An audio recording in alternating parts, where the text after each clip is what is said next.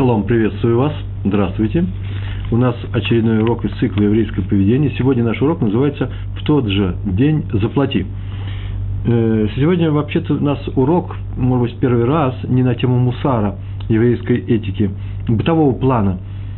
Это из той области, когда мы говорим, что думать по поводу других людей, по поводу их действий, как себя вести с ними. И говорить спасибо, до свидания, на здоровье.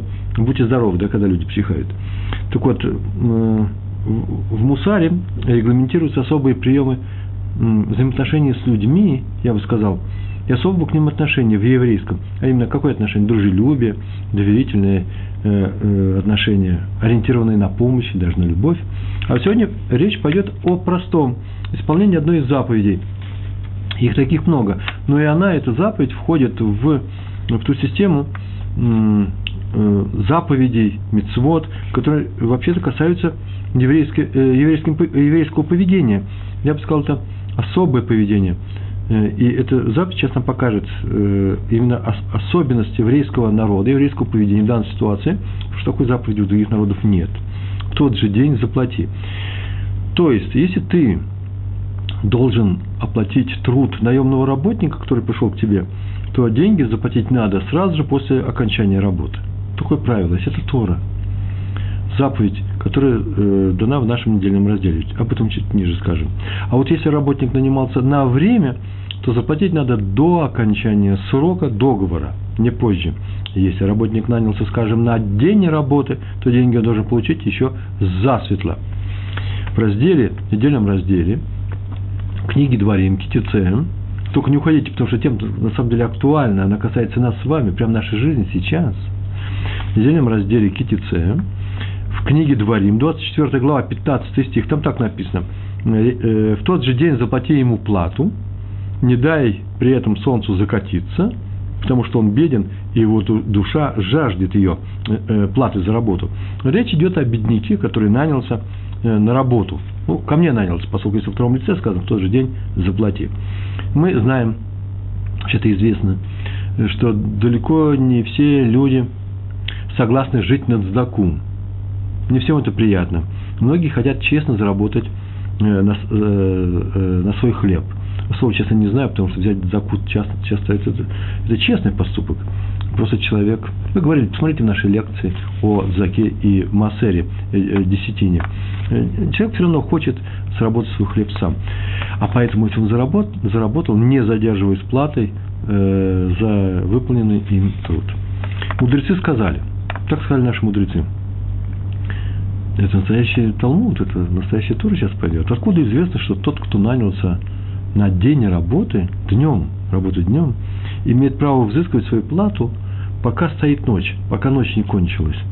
Тора говорит, так Талмуд нас учит, да, сказано, Тора говорит в книге Ваикра, 19 глава, 13 стих, так написано: не задерживаю себя, заработка наемника до утра. Написано, на самом деле, так, это я перевел так красиво, так все переводят. Его заработок этого наемника пусть не ночует у тебя до утра. То есть, деньги ему отдать до рассвета. А откуда известно, что тот, кто нанялся на ночь, например, ночной сторож, причем на одну лишь ночь он охраняет, откуда известно, что этот ночной наемный работник имеет право взыскивать свою плату, пока не закончился следующий день, Тора говорит, тот же день заплати ему его плату. Все это дано в Бава Меция, в трактате Талмуда. И теперь мы знаем, как себя вести с наемными работниками, а потом сейчас я чуть ниже, с Божьей помощью, расскажу, как это касается нас с вами. В книге Хинух указано, есть такая книга Софер Хинух. Почему надо платить сразу после работы, после окончания работы? Потому что бедный человек работает, чтобы прокормить себя, свою семью. А с этим не задержит, ему нужны деньги на хлеб, на жизнь, на выплату плату за квартиру, схерут на съемную квартиру и так далее. Я от тебя добавил бы, что это не просто возврат долга. Ты теперь должен, на самом деле, он на тебя отработал, теперь ты должен деньги ему. Это не просто возврат долга. Это на самом деле... Если задержать эту плату, это не возврат того, что принадлежит уже другому. То есть, своего рода воровство. Это деньги, положенные ему, а ты их не отдаешь. Пусть не полное воровство, согласен, но это своего рода, я бы так сказал, грабеж на время. Почему грабеж? Можно сказать, воровство на время. Воровство – это как потихоньку ворует, а грабеж в открытую, он не платит ему в открытую. Это получается, что это грабеж. Грабеж на время. Когда грабят, чтобы потом вернуть. Все равно же это грабеж. Он отнимает, а потом говорит, я тебя верну. То же самое и здесь. Ну, есть такой нюанс, я бы так сказал, это отметил от себя. Еще одно замечание. Перед нами, на самом деле, не только требование держать свое слово. Раз вы договорились о том, что он у тебя будет работать, и ты ему сказал, что после окончания работы ты ему должен заплатить, и ты не можешь задерживать эту плату. Это называется «держи свое слово», ведь вы договорились. Вы так договорились о плате в тот же день. Но и запрет мучить бедняка, ибо написано в нашей Торе, как его душа желает ее эту плату, желает, она мечтает о ней. Он хочет ее получить. История. Пора приводить историю. У нас уже прошло ровно 5,5-6 минут. Поэтому первая история про цадика Раби Зуши из Анниполя. Я ее сегодня опубликовал в блоге на Тулдот. Прям взял даже прям этот кусочек, который у меня здесь на листочках. Я, как видите, тезисы свои раскладываю. Сегодня книга Дворим, да, дворимские тезисы у меня. Я взял этот кусочек, поскопировал, почти без изменений напечатал в Толдот. Можно посмотреть. С призывом, конечно, понятно, с призывом приходить сегодня на урок, пиар чистейший. Не знаю, пришли ли вы по этому призыву. Даже не знаю, надо ли это делать. Рассказывать историю. Она многим известна. Но, тем не менее, все равно расскажу. Может, какие-то нюансы. Здесь очень интересные нюансы есть.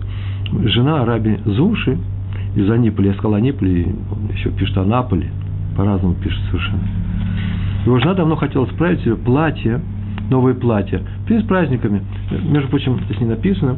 Я вам скажу, что есть такое правило, и в Талмуде об этом сказано, что когда ты отмечаешь праздники, ты нужно сделать несколько вещей. Например, мужчина должен приготовить себе вино на праздники. И на праздники. Я не про субботу я не говорю. Субботу кидуш, он сейчас вино. Мы вообще мы сейчас говорим не о кидуше. Вино на столе стоять должно стоять и мясные блюда. А ну, детям понятные игрушки, картинки разные. Что вообще? Чем наши дети занимаются? А женщинам обязательно обнову, новое платье или новые украшения. Ну, если есть деньги, если вы не будете скупиться на это, то вполне возможно деньги и появятся на следующий год. Потому что то, что мы тратим на субботу и на праздники, даже на антураж этих праздников, на одежду для женщин, это все отдельно от нашего счета. Это не решается в Новый год на суде. Это отдельные деньги. Кто тратит больше, тому и будет дано больше на следующем году. Его жена хотела купить себе такое новое платье, и Раби Зуша, ну что, делать нечего. Праздник полный, пошел с трудом, но собрал деньги к празднику. Этому празднику купил и отрез, ткань. Так говорят, отрез, да, у нас говорили. Отрез на платье. И сказал, что теперь она может пойти к портному и пошить себе платье. Она тут же это и сделала, пошла к портному. Перед праздниками Раби Зуша спросил про платье, готово ли оно. Ну, это, не знаю, это момент для как раз тонкий. Зачем спрашивать-то? А вдруг на больное место можно вступить, да? Как сейчас оказалось. Ну, здесь нет, они все праздники, никакого больного места нигде нету. Я про меня спрашивал. А может, и да, не знаю. Но я представляю, что многие люди не спросили бы, а во время праздника сказали, ой, какое красивое платье. А может, надо спросить? Вопрос с раввином. Блин, надо, я спрошу. Надо ли таких случаев спрашивать? Как продвигается наш проект по обновке с платьем? Спросил про это платье, готово ли оно, и жена рассказала ему такую историю. Историю рассказала, целая история.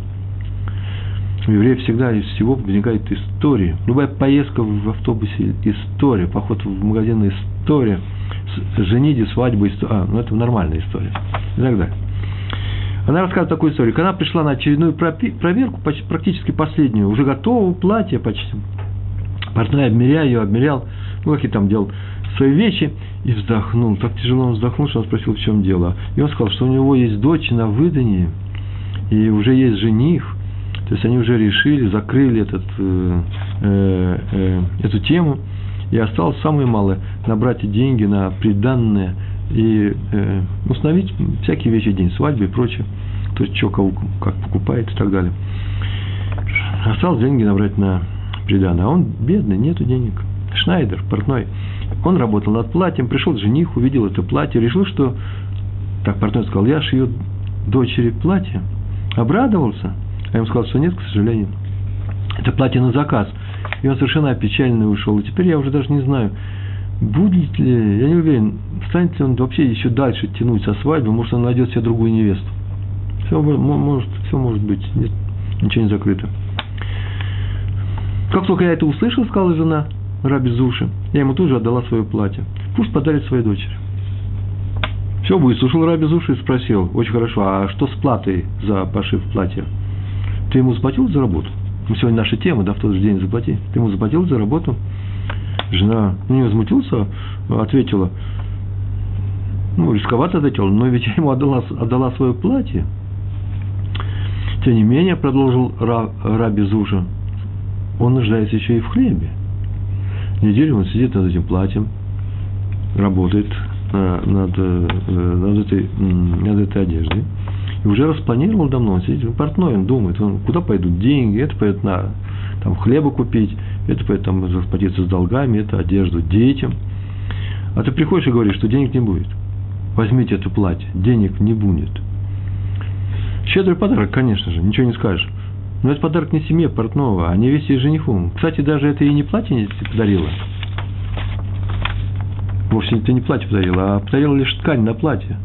У нас была ткань, труд его он остался на себя, потратил на себя, и ты меня, извини, немножко подвела. Чем кончается история очень просто. Жена тут же пошла и заняла денег, с его разрешения, понятно, с его совета, чтобы расплатиться с портным. Расплатиться с портным в то же время. Такая вот хасидская, в тот же день, хасидская такая история, а теперь дальше, именно ближе к теме. Хафец Хаим любил произносить такую поговорку, у него поговорка была. Он говорил, он наидишь, я видал ее только вперед на иврите. Неумный превращает золото в прах, а мудрый превращает прах в золото. Если вы скажете, что все понятно, вообще такая поговорка достаточно для того, чтобы быть в Мишле, достаточно быть в Коэлет, книге, да, Экклезиасте, то смотрите, здесь у нее есть очень такой интересный смысл. Там, где приведена эта поговорка, она приведена в рассказе, который сейчас я вам приведу. Но смысл он такой, вот в этой поговорке. То есть самое простое правило Торы, будучи исполнено сознанием и пониманием, приводит к большой награде. К большей награде, чем нежели если мы его сделали механически. И понятно, даже не механически, просто старайтесь. Но нужно знание и понимание. Например, пример рассказывается. Рассказывает его зять Хафец Хаима, муж его дочери. В первом лице мы ехали в нанятой коляске, в экипаже, как называется, в тарантасе, в бричке, в тачанке. И я расплатился с извозчиком. Но по лицу Хафец Хаима я увидел, что он не очень доволен. Что-то у него какое-то недовольство осталось. Я спросил, что я сделал неправильно. Они были близкие люди, это муж, это его зять, муж его дочери. Что я сделал неправильно? Ведь я же заплатил извозчику даже больше того, что требуется за эту дорогу. И мудрец ответил, да нет, дело не в этом совсем. Что нельзя терять, дело в том, что нельзя терять такие драгоценные минуты. Их не очень много в нашей жизни. Расплачиваться с извозчиком. Драгоценная минута. Ты заплатил ему за работу. Это положено. Это даже заповедь. Положено заплатить за работу. А знаешь, сколько ты заповедей и какие заповеди ты исполнил одной этой платой? А именно, ты помог бедному. И еще целый комплекс заповедей, которые связаны с помощью бедняку. А последняя заповедь. И не задержал ему плату, расплатился тут же. Он наш сосед, мы могли бы заплатить ему через 2 дня.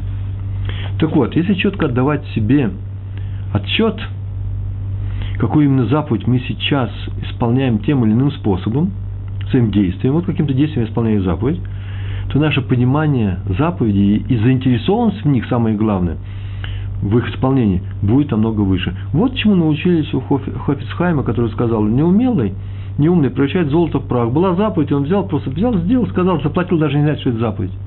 А мудрый превращает прах в золото, в награду Улам Хаба, в следующем мире. По другому свидетельству, кстати, написано оно было от Рабби Авраама Яфган. Так написано. Я думаю, что и так произносится. Хафец Хаим сказал своему зятю, возможно, даже в другой ситуации, не в такой, но похожей очень. Почему ты так буднично, так просто отдал ему деньги и тут же побежал по своим делам? Ведь только что тобой выполнена великая заповедь. Мы про одну говорим заповедь. Нужно остановиться и дать себе отчет, что ты сейчас делаешь великую заповедь. Мы говорили на одном из первых уроков. Это был, по-моему, урок на тему почитания родителей. Что вот наши мудрецы именно так подходили к исполнению заповеди. Почитания отца и матери. Они даже, например, просто принося чай своему отцу, прекрасно понимали, что в это время они выполняют великую заповедь, одну из самых больших. Она просто в 10 заповедях включена. И так далее. Есть некоторое еще маленькое замечание. В книге «Ор Самеах», я говорил, несколько раз про нее, про эту книгу Рабби Симха Меир я написал, да? Которую почему-то я назвал одной из лекций, последней, предпоследней, что он из Бриска, в то время как он из Винска. Ну, неважно сейчас. Мы же понимаем, что, да? Я там еще и поправился, а потом снова ошибся. Всякое бывает. Стараемся не делать ошибки, свои исправляем, за другими людьми не замечаем, по крайней мере, не укоряем. И если можно поправить или помочь человеку, это всегда нужно сделать. Поэтому для нас у нас есть экран. Если я тут ошибся и назвал кого-то неправильным именем или ударил неправильно, тут же, пожалуйста, напишите мне, я вам только буду благодарен. Чем больше замечаний в мой адрес, тем лучше. А? Ничего, я эгоист. В книге «Ор Самеах» задается вопрос. Если дневному работнику, который работал днем, надо заплатить до утра, то что делать в случае работы в пятницу? Кончается пятница, начинается ночь. Нам нужно до утра субботы заплатить ему. В субботу никто ничего не платит. Неужели нужно отодвинуть срок выплаты на воскресенье после субботы? И автор этой книги, повторяем, Рабби Симха Меир, приводит доказательства, что нужно сделать, как нужно сделать. И доказательства он приводит из Иерусалимского Талмуда, трактат Рош Ашана. Там так написано.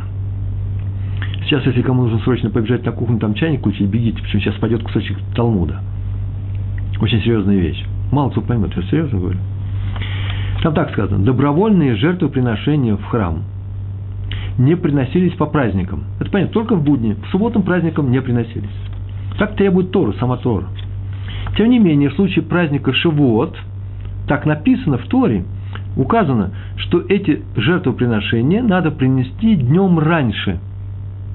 Праздник у нас выпадает на вторник, значит, в понедельник нужно принести эти жертвоприношения. Там так написано, чтобы жертва не ночевала до утра, в том смысле не провела ночь, в том, чтобы она не ждала, когда ее принесут, потому что она относится к этому празднику, так ее нужно сделать раньше. И именно объяснение, чтобы не ждать до утра какого праздничного, чтобы она не задерживалась до утра после праздничного. Это про жертву в день праздника. Не только что, значит, все остальные. Значит, то же самое, тем более с жертвой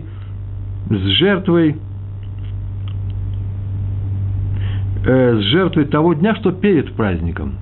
Повторяю, если все еще слушаете, не за чаем пошли.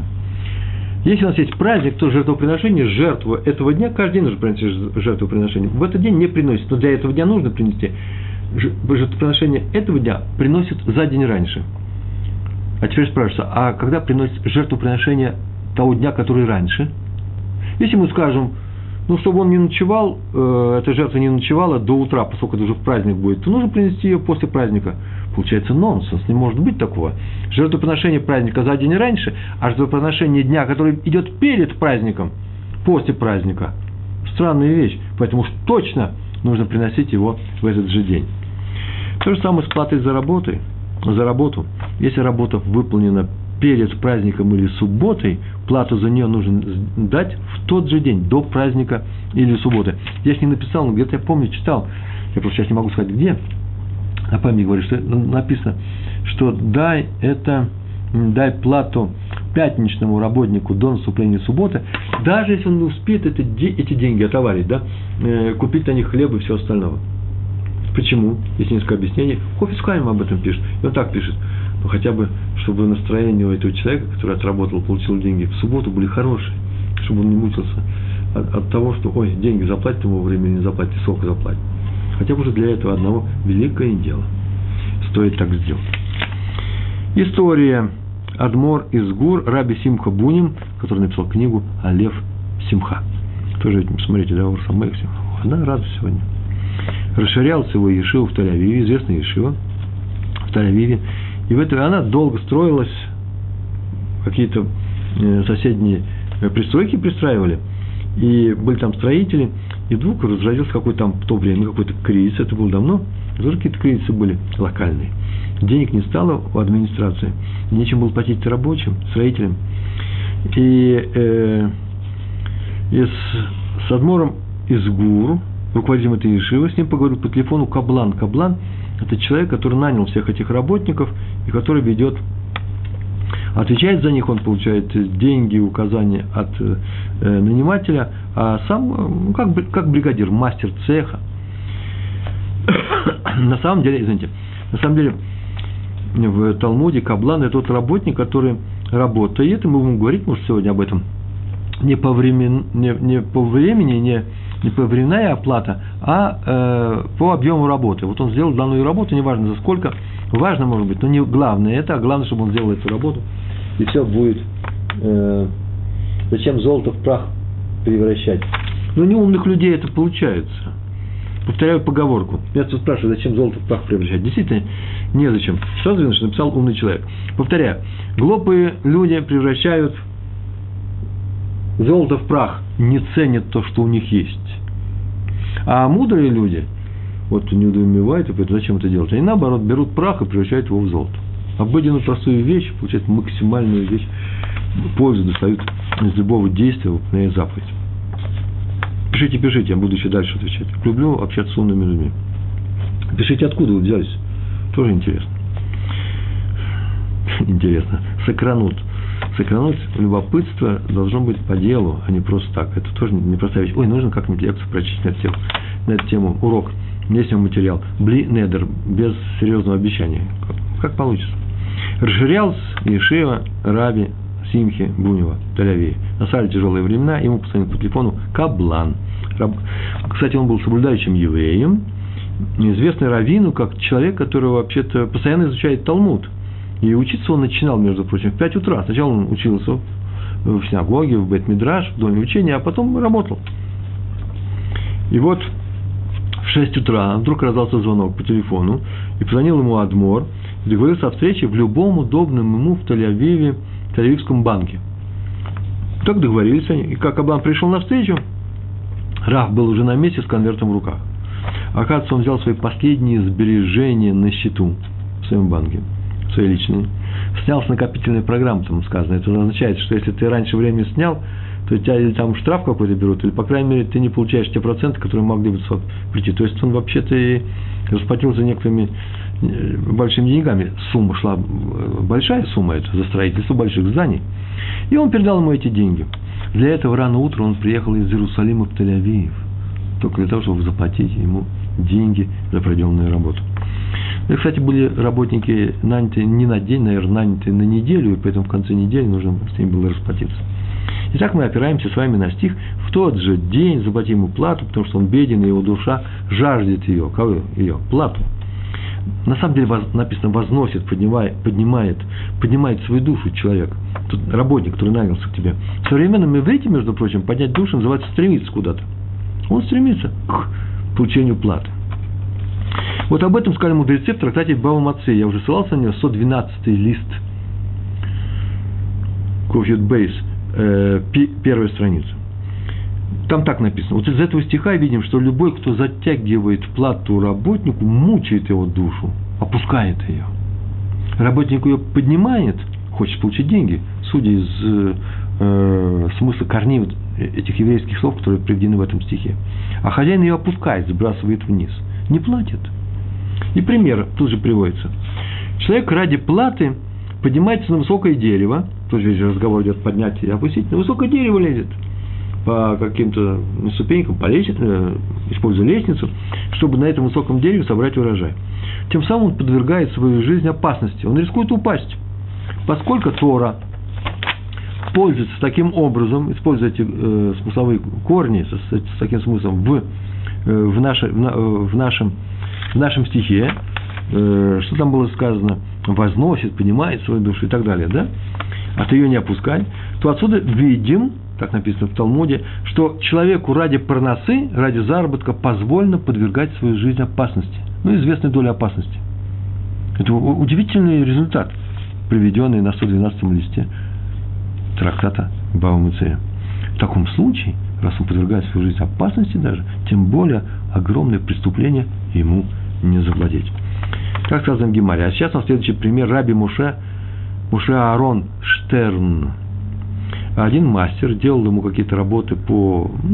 серьезный мастер по работе по дому.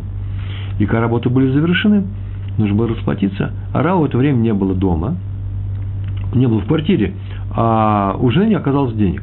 Такое бывает. У наших жен такое бывает. И зная, что муж очень и очень ревниво относится к заповеди платить работнику вовремя, она ему тут же позвонила. Не по телефону, не было телефонов, а по обычным телефонам. Тут же его нашла. Он не бегал по городу, это раввин, он сидит на своем месте, учит Талмуд, и поэтому телефон был досягаем. И она ему позвонила по телефону, сказала, что работник-то уже ушел.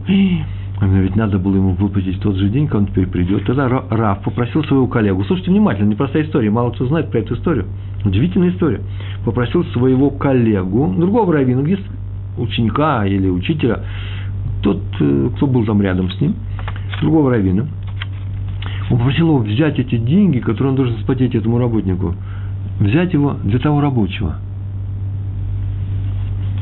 И в момент передачи, это называется шлихут, да, он его просил быть шалихом, посланцем того человека. И в момент передачи они будут считаться принадлежащими уже этому работнику.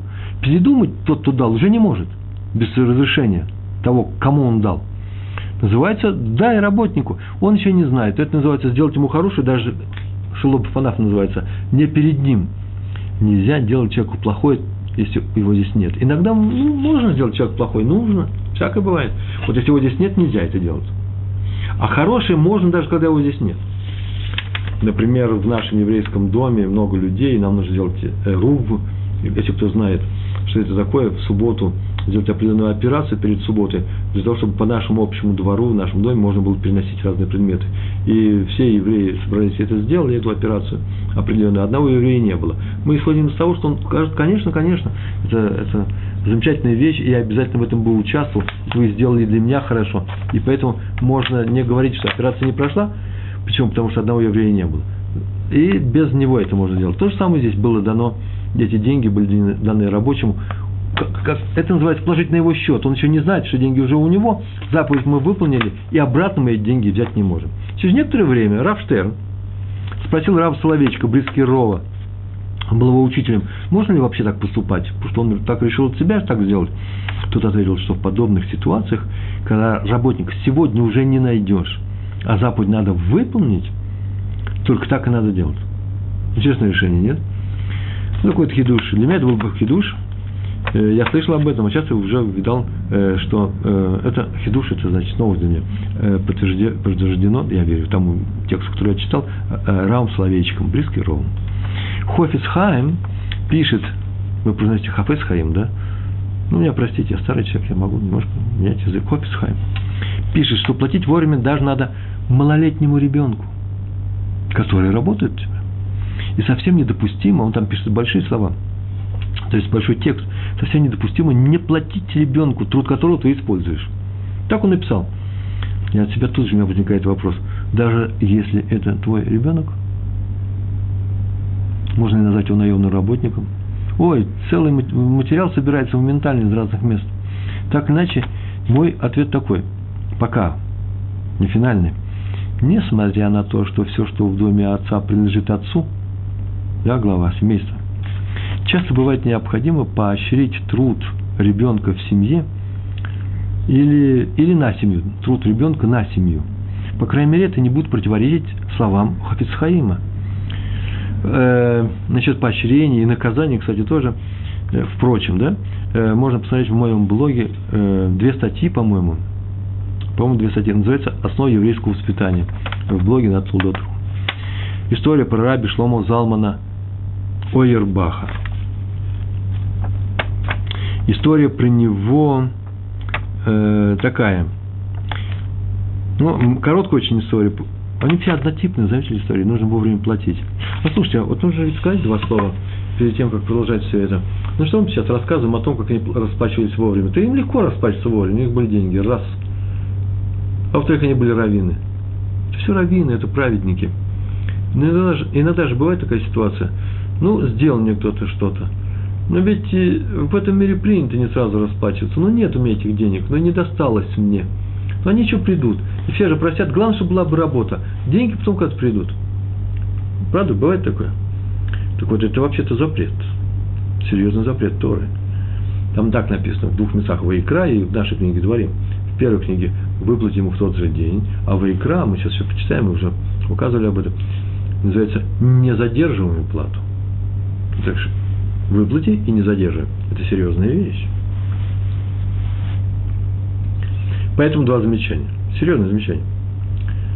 Мне запрещено так поступать. Просто категорически запрещено. Нет, понятно, что всякое в жизни бывает. Серьезные вещи бывают. Например, я могу сказать, мне запрещено воровать.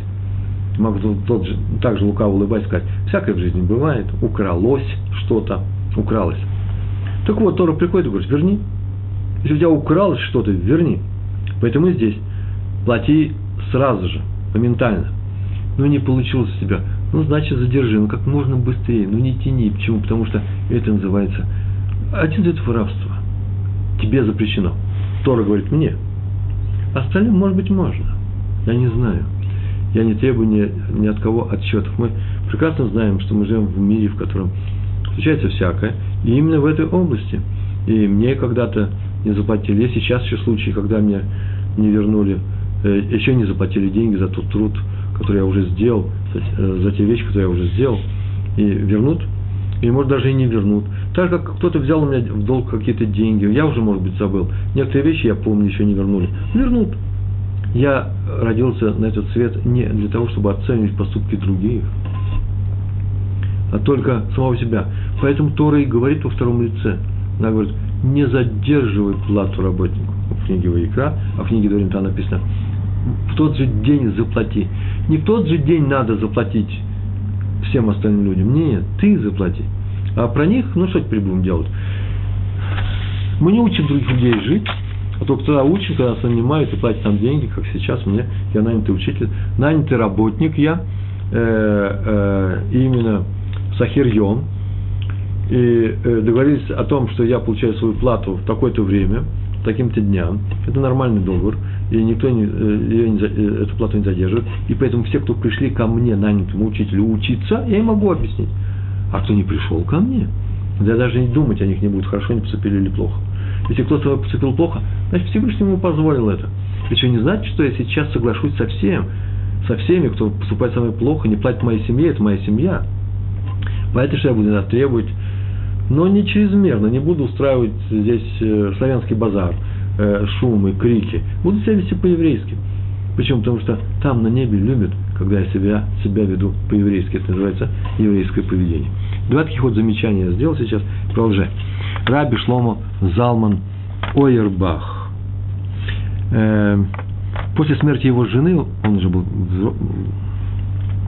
последние годы он прожил без вдовцом, по его дому смотрела, здесь у нас в Иерусалиме, одна нанятая женщина. Она ему работала. Она приходила дважды в неделю. Один раз в середине недели, второй раз прямо перед субботой.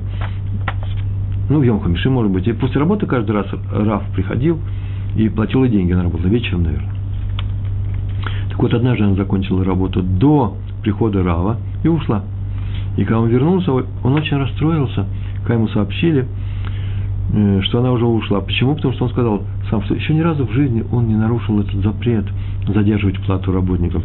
И он успокоился, только тогда он успокоился, когда послал своего внука, со слов этого внука и записан этот рассказ, к той женщине на такси, причем наказал ему торопиться, как на вокзал. Такое выражение, торопиться, как на вокзал. Они говорили, наверное, наедешь. Ибо уже заходило солнце, и внук вернулся и радостно сказал, что успел вовремя. Представляете, что здесь происходит? Ведь ничего особенного не происходит. Ну, задержится на 15 минут. Нет. Им нужно торопиться, как на вокзал. Здесь у нас будут еще слова Хафец Хаима на эту тему. когда нужно расплачиваться перед заходом солнца, после захода и так далее. Что у нас еще? Нужно ли, делая добро, постоянно осознавать это, или делать добро, не задумываясь? Александр из Нью-Джерси. Нью-Джерси, да? США. Делать добро, задумываясь. Смотрите, вопрос, давайте корректно его поставим. Надо ли делать добро, выполняя заповедь? Бывает добро, не выполняя заповедь? Мы делаем ли добро, не выполняя заповедь? Бывает такая вещь? Это первый вопрос. Поэтому я говорю, надо задумываться, а именно, делая добро, задумывайся, что ты сейчас выполняешь заповедь. Это даст тебе возможность лучше это сделать, выполнить эту заповедь и получить сипук, называется, получить удовлетворение от нее и получить направление дальше поступать. Можно сделать добро без всякой заповеди. В принципе, наверное, считается, и правильно считается, что делание добра должно быть бескорыстным. То есть я не хочу никакой корысти. Так вот, когда ты понимаешь, что ты выполняешь заповедь перед Всевышним, это у нас в Торе не считается корыстью. То, что мы приближаемся к Всевышнему, выполняя его заповеди, нам скажут, понятно, что вы приближаетесь, почему вам хорошо становится, вы сейчас только расписали. И он нам Аба, и будущий мир у вас есть, и наград очень полно, много разных. Понятно, что вы корыстные люди. На эту тему я рассказывал как-то рассказ, да? Про раввинов, который отказался от своего будущего мира только для того, чтобы делать людям хорошо. Вот это и нормальное понимание этой заповеди. Да и в книге Перки, а вот у нас написано: «Будь не тем работником, который работает за плату, а будь за тем работником, кто работает, сделал то же самое даже без платы своего хозяина». Из любви сделают. Я не думаю, чтобы, например, не умели бескорыстно работать, а именно мы заботимся о своих детях, о своих внуках. Они, может быть, даже наши внуки уже и не вернут там тем же самым. Мы получаем большое удовольствие, когда мы их любим и смотрим за ними. Вот простой классический пример, стандартный, нашей бескорыстной любви. Но нужно знать, что такая есть заповедь, любить людей, в том числе своих внуков. Если мы это понимаем, если мы делаем им хорошо, если мы им помогаем, то это называется выполнить заповедь. Например, простая заповедь. Помогать людям. И один внук бьет другого. Ну, можно их любить, конечно, разнять. Можно одного пожурить. Сказать, да ну, не делай так. Второго приголубить, пожалеть. А теперь возьмем и подумаем, что Тора хочет о нас, так говорит, что нужно любить своих внуков и не обижать их. А именно, не дай Бог, любя того, кого обидели, обидеть того, кто обидел. Это нормальная фраза сказала? Сказать ему ну-ну, я сейчас его обидел. Нужно посмотреть, как ты делаешь свое доброе дело, не за счет ли других. Вот это и называется осознавать, что сейчас делаешь добро. Так я это понимаю, если я правильно ответил. Если работник ушел перед субботой без оплаты, есть ли обязанность идти к нему в этот день и отдать деньги? О, ну сейчас история будет на эту тему. Хафец Хаим так и делал. И еще какой вопрос у нас? Ая, будьте любезны. Рэбби, don't you think, don't you need to stop and think about that way? Израиль. Вот все и написано, по-моему, это по-английски написано. Еще в конец, еще дальше немножко один. Да, но я не знаю, как это относится этот вопрос, относится к нашей теме. Я просто не знаю. И вообще, если можно, постарайтесь обзавестись русской клавиатурой, меня не будет задерживать. I can't speak English at all. Ничего так сказать. Я эту фразу знаю на 8 языках. Но вы не совсем на тему. Представьтесь. Окей. Следующая тема у нас в Зоре написана, книга Зоар, Зоар Акадош, святая книга Зоар. Написано, что таким образом надо поступать, совершенно удивительные слова, надо поступать еще заодно не просто с бедным, мы же говорим про бедных работников, еще и состоятельным работником. Пришел нам вообще человек, который не бедный, и подчинил нам унитаз, еще что-то. Он просто оказал любезность другу, да мы его и не нанимали. А если мы наняли его, заплати как работнику. Даже если сам... Так написано в Зоаре, прям не даст там ни слова. И если сам работник говорит, что ему деньги срочно не нужны, и он может подождать, ничего страшного нету, все равно на нас лежит обязанность заплатить ему в тот же день сразу. Вот серьезные вещи, очень серьезные вещи. Можно... Я, например, видал книгу, которая так было написано, я не привел автора, поэтому на память говорю. Там было написано, если ты нанимаешь софера, который пишет тебе текст Торы, например, да, и он договорился с тобой о том, что, о чем он с тобой договорился, что ты ему не дашь деньги сразу, например, там, через полгода, он не хочет потерять клиента, он знает, что у тебя тяжело, потом заплатишь. И ты можешь заключить с ним такой договор, и можете составить его, хоть письменно, хоть устно. Но теперь вроде бы мы свободны, даже если такой договор будет заключен, из-за того, что Тора написала «не задерживай плату», задерживать запрещается. Иначе бы Тора написала каким-нибудь образом, где-нибудь дала намекнуть, так, например, так бы сказала, намекнула бы. Не задерживай плату работнику, если вы не договорились о противном, о другом.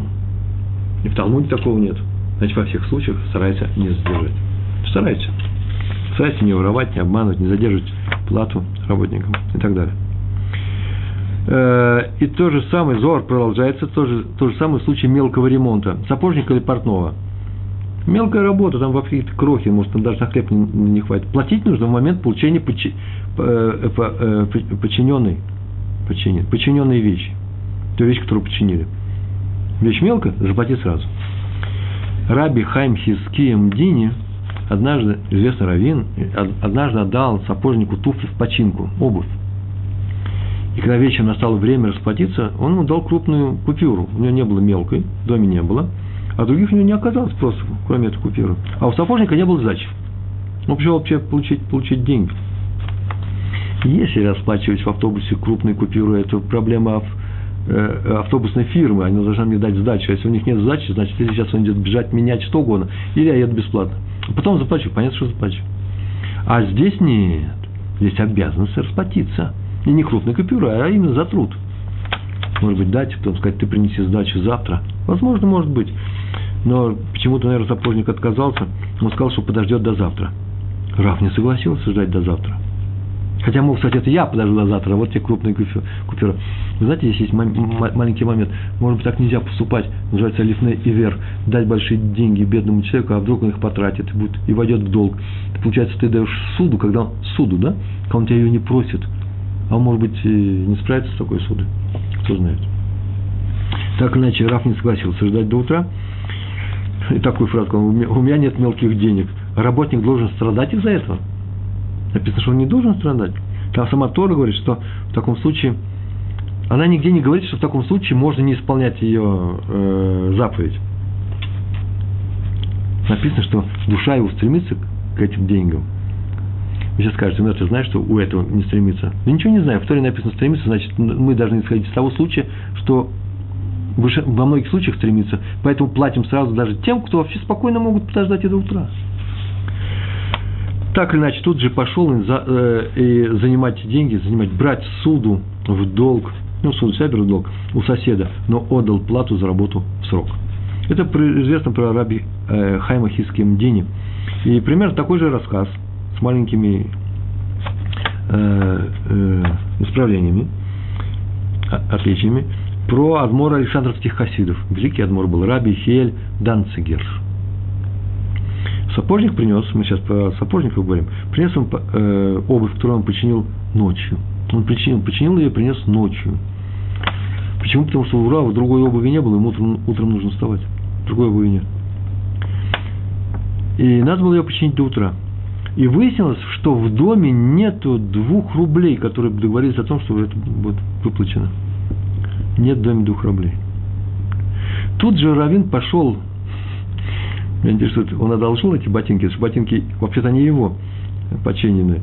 Он надел их и пошел через весь район глубокой ночью к своему знакомому, другому раввину, может, о котором он точно знал, что он всю ночь сидит над Талмудом, и взял у него в долг 2 рубля. Деньги-то небольшие даже для тех времен.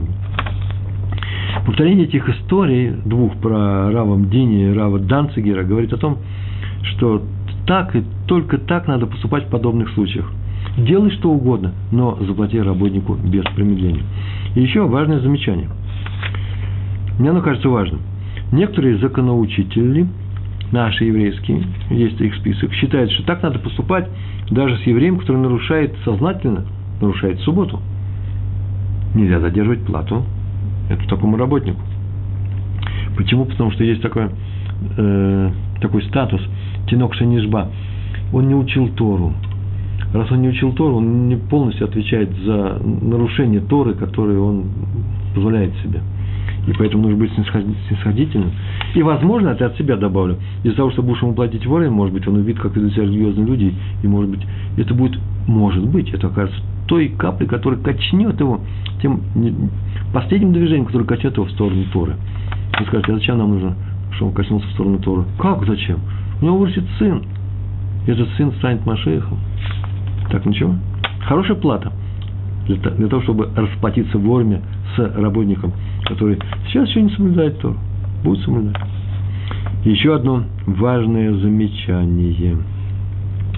Некоторые не считают позволительным учителя, наши раввины, не разрешают, они недовольны, когда расплачиваются с работником отсроченным чеком. Чек-то он дает сейчас, как вклад денег, да, а получить он их будет попозже. Некоторые считают, что ничего страшного, просто эти деньги уже у него, считаются они у него, просто их нельзя взять. Некоторые говорят, нет, они не у него, это не закрытые на какой-то программе деньги, это деньги еще не у него, они еще только не пришли, только договор с обязательством, что банк, в котором я держу свои деньги, выплатит банку, через банк выплатит тебе эти деньги в такой-то срок. Поэтому они говорят, что это же очень нехорошо. Самая настоящая задержка в выплате. Я бы так сказал, конечно же, если этому человеку нужно сейчас на хлеб, на квартиру, у него завтра, приходит срок выплаты с хирута, аренды, квартирной аренды, то его не успокоит такой чек. Может быть, успокоит в будущем деньги, но ему нужны деньги сейчас. Еще одно интересное замечание. Бальтурим, это есть такой известный комментарий Торы, который называется Бальтурим, книгу написал эту, на наш раздел Ки Теце, сегодняшний раздел Торы, пишет, Бальтурим пишет, если должник, который взял у кого-то суду, нанялся работником к кредитору, он ему должен вернуть деньги, взял долг, а теперь он ему еще работает, то последний кредитор не может ему сказать, значит, милый человек, сначала выплати мне долг, и мы оттуда потом вычтем стоимость твоей работы. Нельзя это делать. Почему? Потому что Тора говорит и задерживает плату работнику. Даже если он взял у тебя деньги в долг, и у него есть долг перед тобой. Нет, нужно кредитор обязан сперва заплатить за работу вовремя, так написано в Бальтурим, а потом просить выплату долга. Это отдельные деньги. Вообще обычно все гасится. Почему бы не погасить? Если, я так полагаю, я не вижу к этому препятствия, если кто-то должен деньги, Рувен должен деньги Шимону, взял в долг 200 шекелей, а потом он пришел и говорит, слушай, Шимон, я слышал, что ты тут делаешь пристройку к себе, как я сейчас делал пристройку к себе в Кирьят-Сефер, добавочную комнату, и твоя пристройка, там штукатурные работы стоит 200 шекелей, а вот как ты посмотришь на то, что я приду к тебе и сделаю эту работу на 200 шекелей? Ты согласен, что я ее тебе сделаю, как в счет погашения долга? Это, наверное, можно сделать по обоюдному согласию. Помните, мы сейчас только говорили, и обоюдное согласие даже не проходит. Хотя думаю, что согласно постановлению Хафец Хаима, согласно постановлению Хафец Хаима, у меня здесь он должен ему дать 200 шекелей, и тот ему должен их вернуть. Он должен так сделать. Что такое зарплата на карточку? Это Антон создал деньги, ведь надо идти снимать банкомет. Есть такой случай. Банкомат не работает, а тут уже эрев шаббат. Просто чек называется, да, как я понял. Дает человеку чек, вот мы расплатились. Это не совсем удобно. Иногда это хорошо, нормально, но надо только сделать так, чтобы деньги-то уже в этот день до рассвета были уже у него в банке. А мы знаем, что банк приводит потом. Правильно, ведь он не сразу же работает. Поэтому некоторые, которые против чеков, отодвинутых, и вообще против чеков, ты не выполнишь эту заповедь при помощи чека. Почему? Потому что там идет задержка. Потом проверять твой счет. Знаете сами эту операцию. А если тем более эрев шаббат, это я тоже слышал, что теперь он не может побежать, банк закрыт, банкомат закрыт, да, если я понимаю, что это такое, когда деньги достаются из стенки, и, ему дали какую-то карточку для этого, да, у нас только нет вещи, я так догадываюсь, что это такое, тоже никакого толку нет, потому что банкомат может быть закрыт. Если он может отовариться до наступления субботы, то есть отовариться, деньги достать, то, как мы говорим, достаточно, даже если не успеет купить хлеба, коржиков на субботу. А если он не успеет, поэтому нужно узнать, что если дается такая карточка, и все успевают, и он согласен, и все нормально, то нормально. Если не успевает, ничего нормального здесь нет. Не выполнена заповедь. Больше того, нарушен запрет. У нас осталось 10 минут, и осталось несколько текстов еще. Между прочим, откуда это учится, Бальтурим, что сначала нужно расплатиться за работу, а потом взять долг с него, да, возврату долга. Это учится из того, так написано в Бальтуре, что запрет на задержку, вот этот стих, который мы читали, задержку платы работнику, этот запрет идет рядом с запретом мучить человека. Сразу же после него. Как мучить? Который под залог какой-то вещи взял у тебя суду. И сказано, что если он бедный, посмотрите, это просто буквально несколькими предложениями выше, кета, отрывочек выше, который идет над нашим. Если человек беден, и вещь ему нужна, например, для сна, ну, не знаю, подушка, кровать или там пончо, такое одеяло, то кредитор обязан вернуть ему этот залог на ночь. Потом может взять, пожалуйста, залог под суду. И то же самое написал в своей книге Рабби Ильягу Душинцер Трабинович, известнейший человек, предтеча Хафец Хаима. И указал, такую прям фразу я выписал ее, что хотя в законах других учителей ничего на эту тему не сказано, кроме Бальтурим, то так и надо поступать, потому что Бальтурим так написал. Мы не можем гасить плату работнику при помощи того долга, который он перед нами имеет. Ну еще раз о Хафец Хаиме. Есть свидетельство, что однажды он возвращался домой на извозчике, извозчик, да, кучер, и расплатился с ним, вошел в дом радостный, сияющий, и все подумали, что, как удачно, наверное, продал книги, партию книг продал папа. А он такой радостный, и не раздеваясь с дороги, как было написано, подошел к столу, когда все собрались, хлопнул радостно по этому столу и заявил громко-громко: «Слава Богу, Бару Ашем! Я только что выполнил заповедь выплачивать плату работникам вовремя». Это просто вдогонку тому случаю, что было там написано. Об этом свидетельствовал Рав Хаим Шауль Карлиц, ученик Ишива в городе Радин. Ну, любопытное замечание, актуальное, может быть, мне кажется, для наших дней. В Талмуде, Бава Меция, 118 лист, первая страница, написано. Да, интересные вещи. Актуально, для кого актуально? Не для Нью-Джерси, а для России и Украины, может, актуально. Послушайте. Там написано, что если работник занят сеном и соломой, какая у него работа? Вот сеном и соломой он занимается. Он может заниматься кукурузой. Сегодня мы, например, в Ешиве учили, я преподаватель, учили мишну, первую мишну 6-го перека, 6-й главы Бава Меции тоже. И там работники у нас доставали лен из чанов с водой. Я могу сказать такой работе: расплатись со мной льном.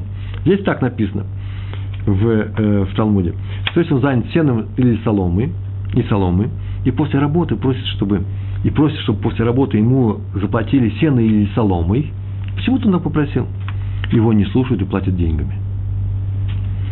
И в книге «Актава Кабала» объясняется, в самом Талмуде не написано, а сноска, эту книжку в Талмуде у меня есть. Там так объясняется. Потому что написано, почему? Потому что написано про работу наемника. Она должна быть оплачена.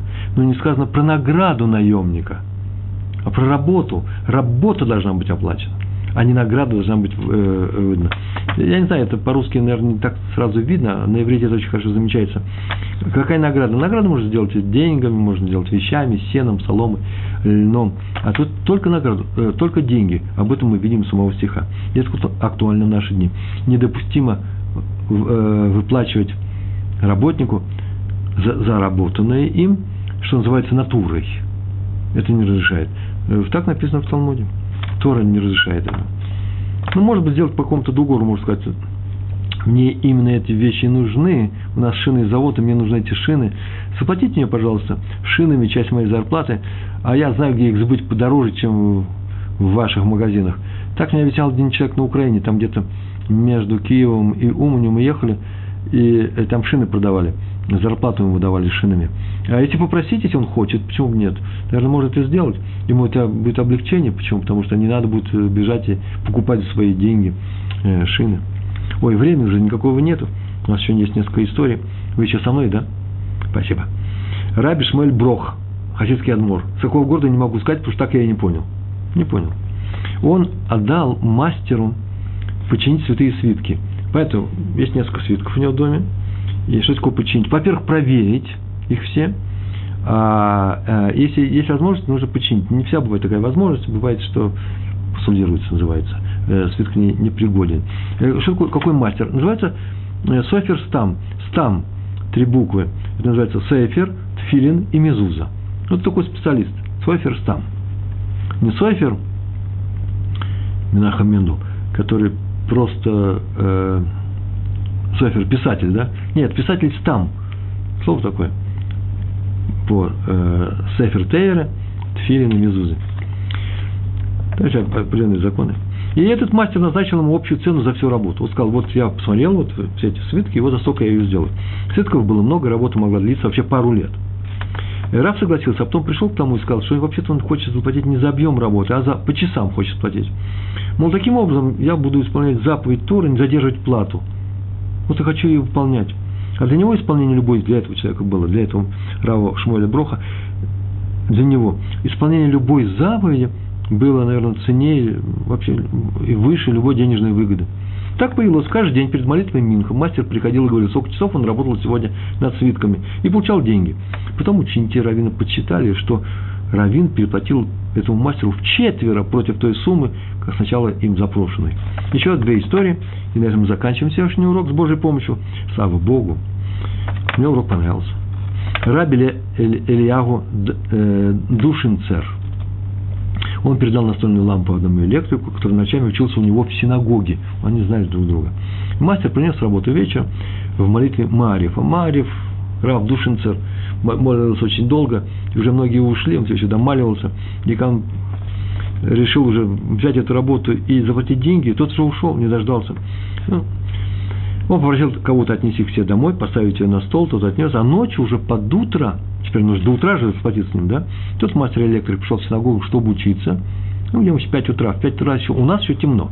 Я сегодня встал в 6, вот, рассвело немножко перед 6 часами. Проблема. Молиться негде. Начинается у нас в Кирьят-Сефер. Первое меню начинается в 6:30, а мне в 6 нужно вставать, а в 7 уже уходить, ехать в Иерусалим, давать уроки по Гемаре. И он пришел туда учиться, и обнаружил Рабби Ляу с кошельком в руке. Рав сказал, что каждый труд должен быть оплачен. Тора говорит, заплати работнику вовремя, и не говорит нигде, что можно не заплатить за мелкую работу. За любую заплати вовремя. Хафец Хаим в книге «Агават Хесед» пишет, что заплатить работнику надо в срок. Если работал день тут с заката солнца, задержался до появления звезд и так далее. Но не позже. А Рабби Хаим Плажис добавляет. До срока, значит, называется до окончания установленного срока. Бывает, что нанялся на месяц, значит, до конца этого месяца. А эту историю я обещал. Хафец Хаим, это Рав Хаим Зайчик свидетельствует, ходил накануне субботы, его видели все. Он бегал по чужому району для того, чтобы найти человека, который работал у него в типографии. Тот побежал, просился раньше времени, какие-то у него дела были срочные перед субботой. Он ушел, пошел в Хафец Хаим расплатиться с ними со всеми, он издал книги за свой счет в типографии. А этого человека нет, и он разузнал у них адрес и побежал по этому району города Радин и раздавал ему деньги. То же самое есть еще свидетельство о том, что Хафец Хаим послал человека к Миламеду, его сына Аарона, которого звали Аарона, в пятницу, чтобы заплатить ему за недельный труд. А теперь последнее. Как я полагаю, у нас осталось с тобой 2 минуты с вами. То же самое с любым видом расплаты. Надо платить. Расплата должна быть вовремя. А именно, с благодарностью, не надо затягивать, с выражением признательности, с тем, чтобы отметить высокий уровень человека, другого человека, похвалить его. Со всем этим нельзя тянуть. Надо все это сделать тут же, как можно быстрее. Поддержать человека. Сюда же относятся другие виды, я бы так сказал, скорого реагирования. Например, попросить извинения у другого человека. С этим нельзя затягивать. Или признать свою вину, или оплошность. И только с одним видом расплаты не стоит спешить, а стоит его оттягивать бесконечно и совсем не делать. Это расплата плохим за плохое. Сдача. И настигла его расплата. С этим вообще никогда не надо спешить. И мы скоро увидим, если мы так будем поступать, что небо это очень нравится. И оно, небо, будет помогать еврейскому народу. Большое вам спасибо. Всего хорошего. Шалом, шалом.